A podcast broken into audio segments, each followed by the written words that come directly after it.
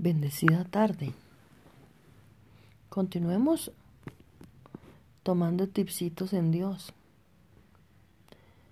Estás hecho con algo que le pertenece a Dios, algo que te hace invencible, algo que ni tú logras comprender, pero que está metido en tus huesos y te obliga a querer continuar sin importar cuán difícil sea algo que te dice, naciste para más.